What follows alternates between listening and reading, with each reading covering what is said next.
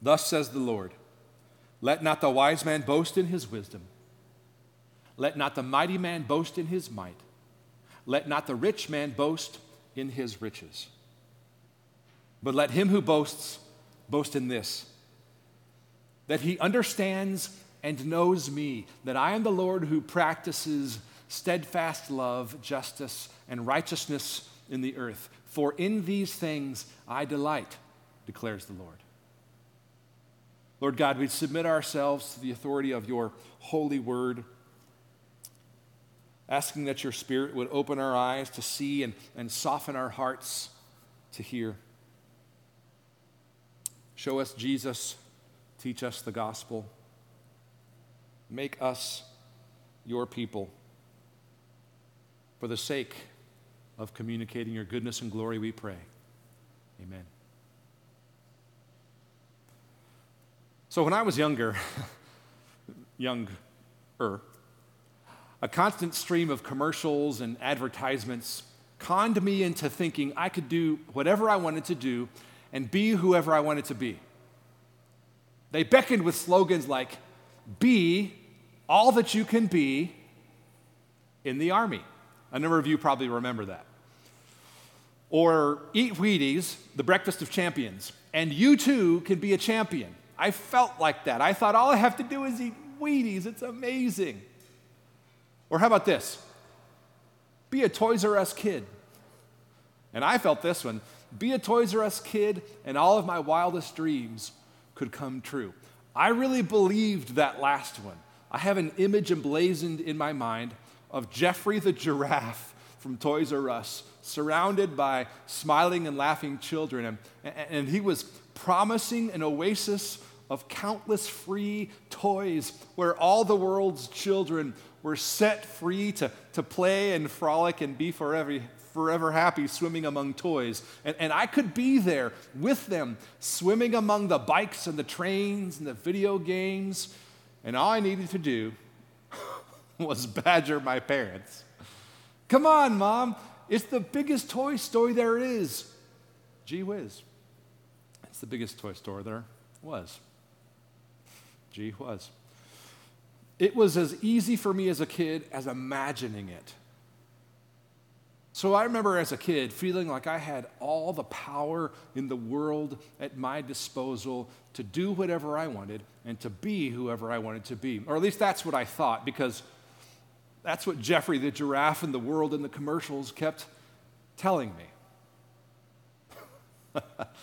now I know that my power extends to, well, less and less the older I get. Suffice it to say that looking back, it was kind of nice for a while to live in the illusion that just a few miles from my house in Southern California, there was this oasis of free toys. Friends, accurately assessing the kind of power we actually do and don't have is a much more important issue in our lives than we may think.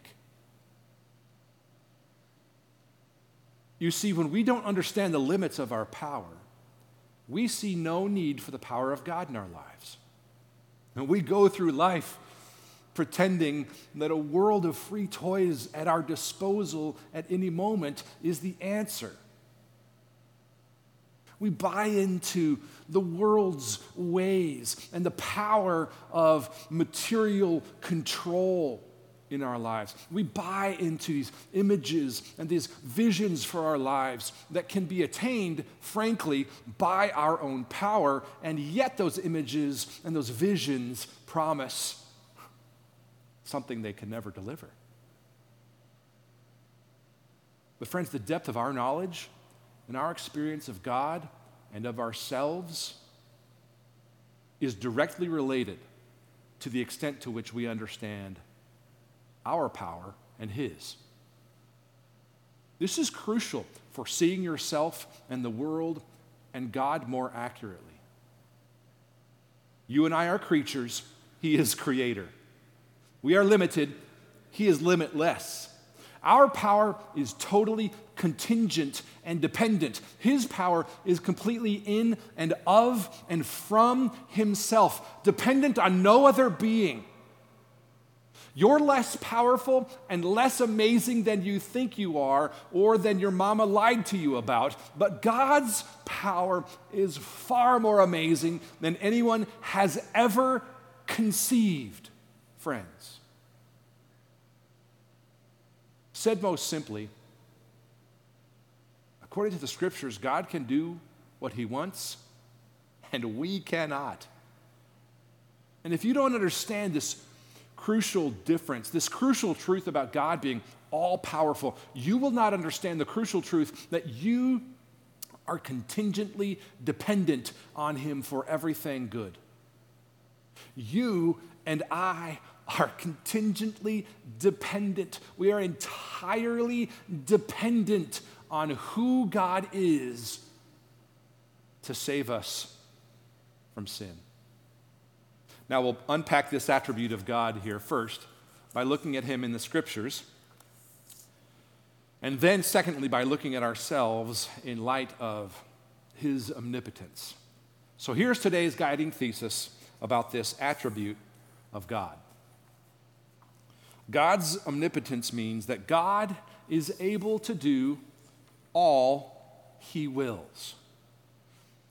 God's omnipotence, his all powerfulness, that's what omnipotence means. Omnipotence comes from the Latin for all, omni, power, potens. God's all powerfulness, his omnipotence means that God is able to do all that he wills, everything he wants or desires. Now, two quick points of clarification. In general terms, when we speak of any one of God's attributes, we need to be careful that our understanding and our use of, of one attribute doesn't violate the others. Our understanding of one aspect of God's character and nature, it must be in keeping with other aspects of his character and nature. In other words, a full picture of who God is comes from a biblical balance of his attributes meaning relative to one another. So, secondly, to apply that first point to today's thesis, when we're saying that God has all power and is able to do all that he wills, all that he desires, we're assuming that he's able to do all he wills according to his other attributes his character and his nature. So, to say that God is able to do all that he wills, we're also assuming that he is also holy and perfect. And as we talked about the last couple of weeks, he's altogether good and righteous and just. So, however he uses his power to do all he wills, however he uses his power is a perfectly good and entirely correct use of his power. If he is altogether good and righteous and just, then contrary to us, it's a good thing to say that God is able to do all that he wills. Psalm 115, 3 says that God does whatever he pleases. If you and I were omnipotent, if we had all power and we were able to do whatever we wanted, that would become ugly beyond imagination really fast, wouldn't it? I mean, think about this. That, if we had that kind of power, would literally be hell. We tracking? If our desires had their natural end. So, on the contrary, to say that God is able to do all he wills is a really good thing. So, where do we see this omnipotence, God's power in Scripture? Well, we see it all over the place, frankly. His all powerfulness is all over the place. Psalm 24, verse 8. This is representative of thousands of passages like it that speak of God's ultimate power.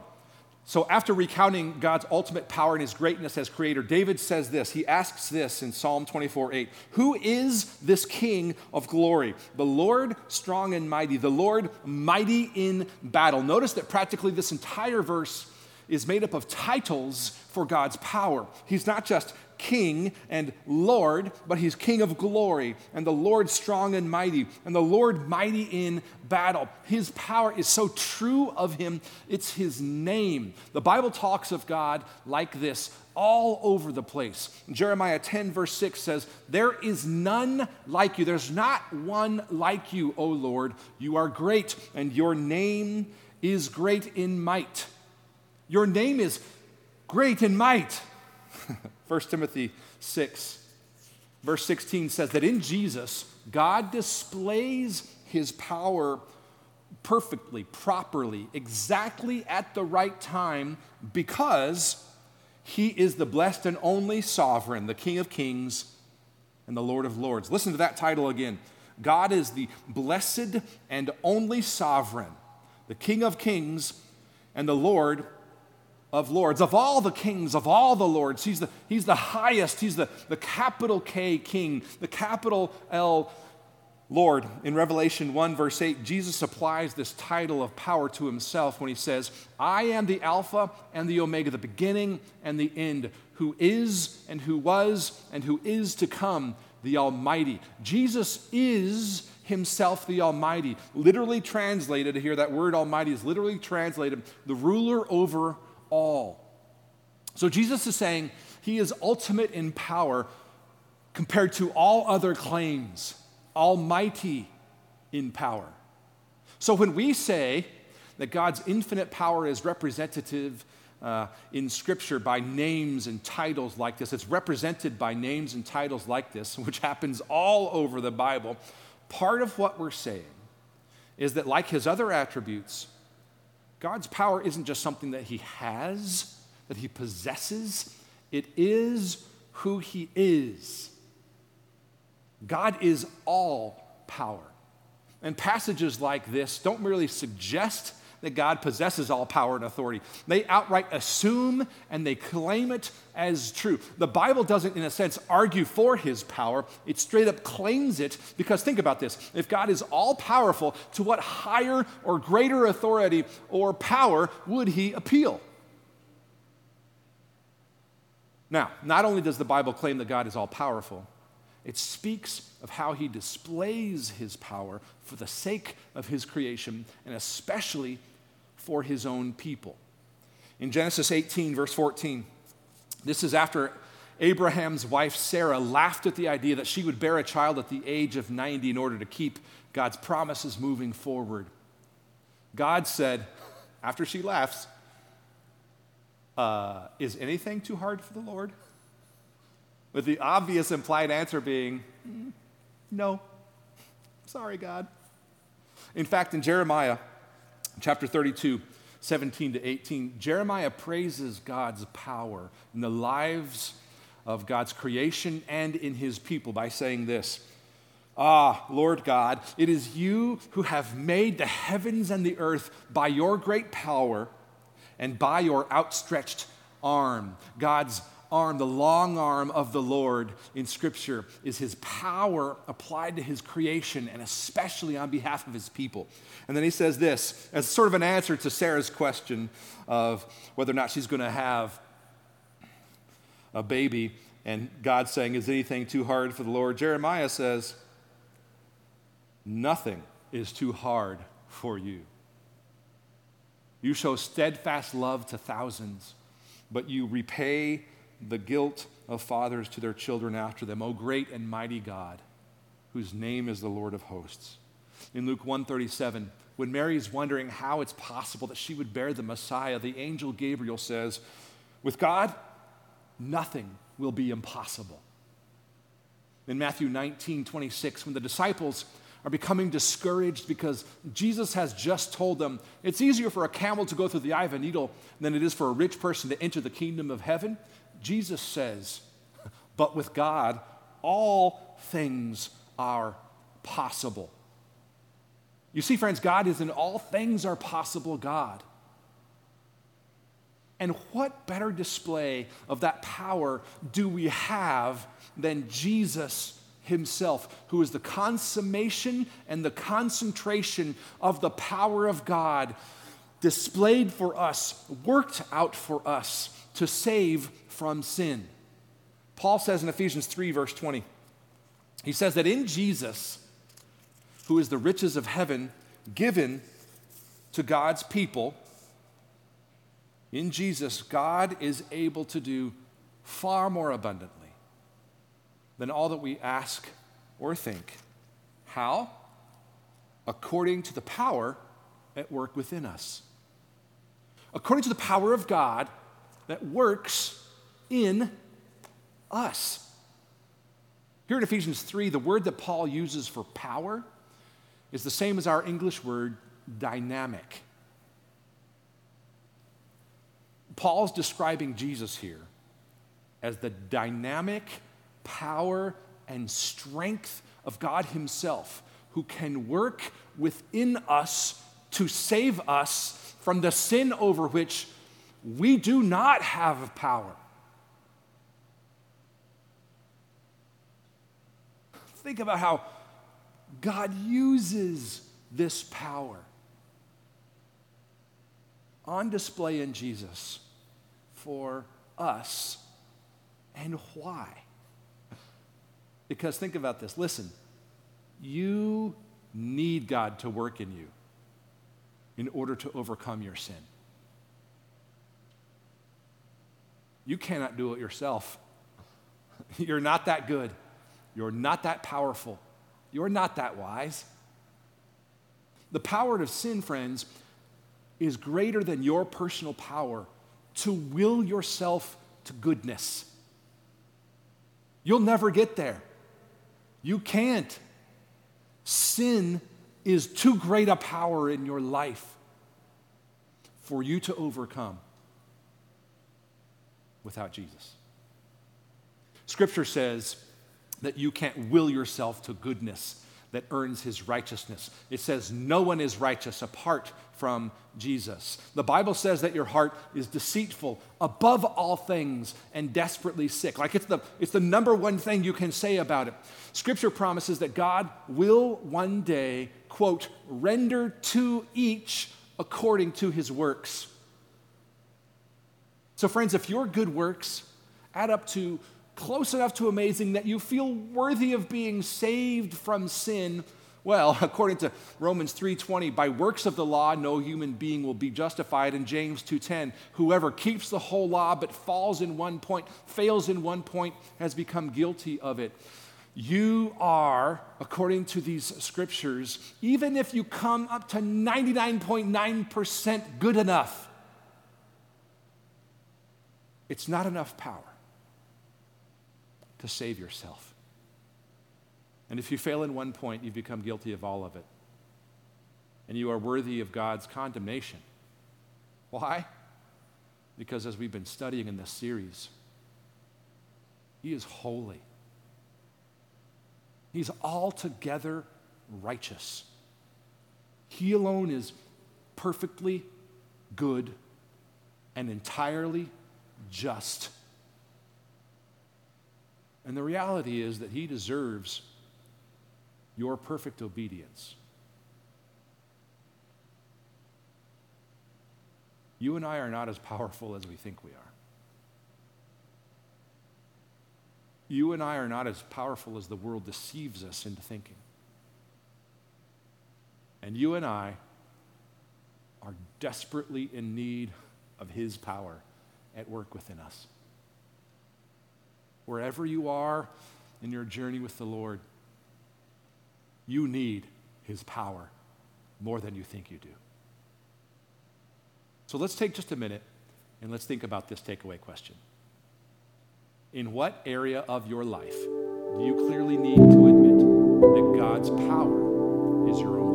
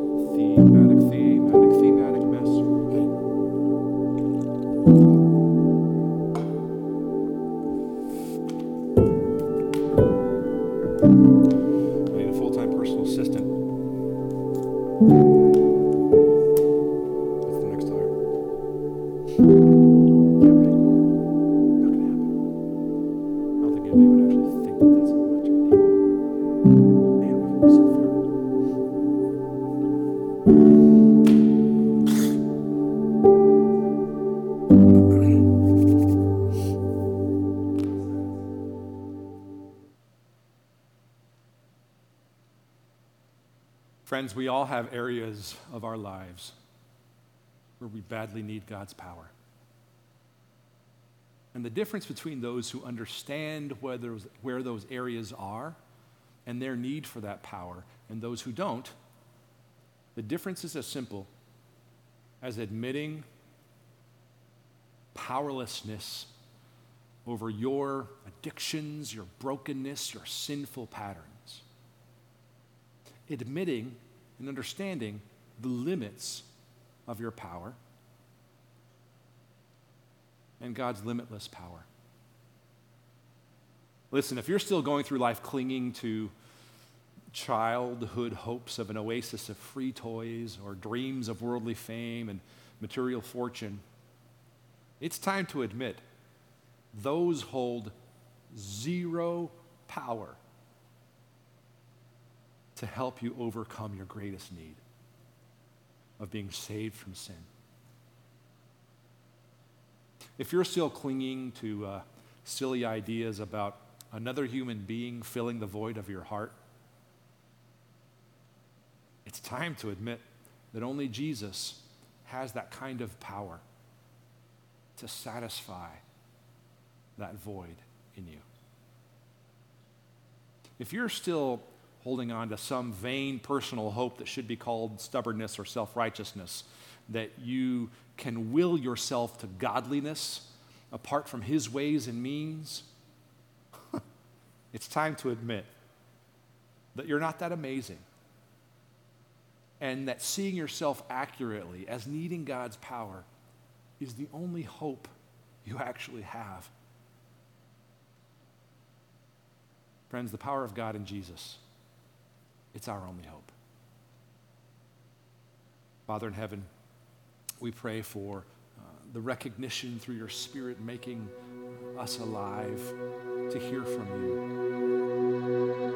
That without you, we are condemned.